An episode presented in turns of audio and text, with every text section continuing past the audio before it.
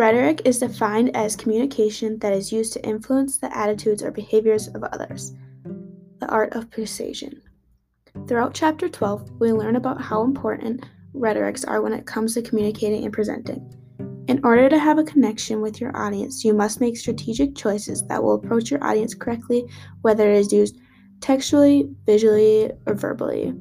When you communicate with different audiences, you must make decisions on what details you should or should not include to have the audience understand what you're trying to teach them.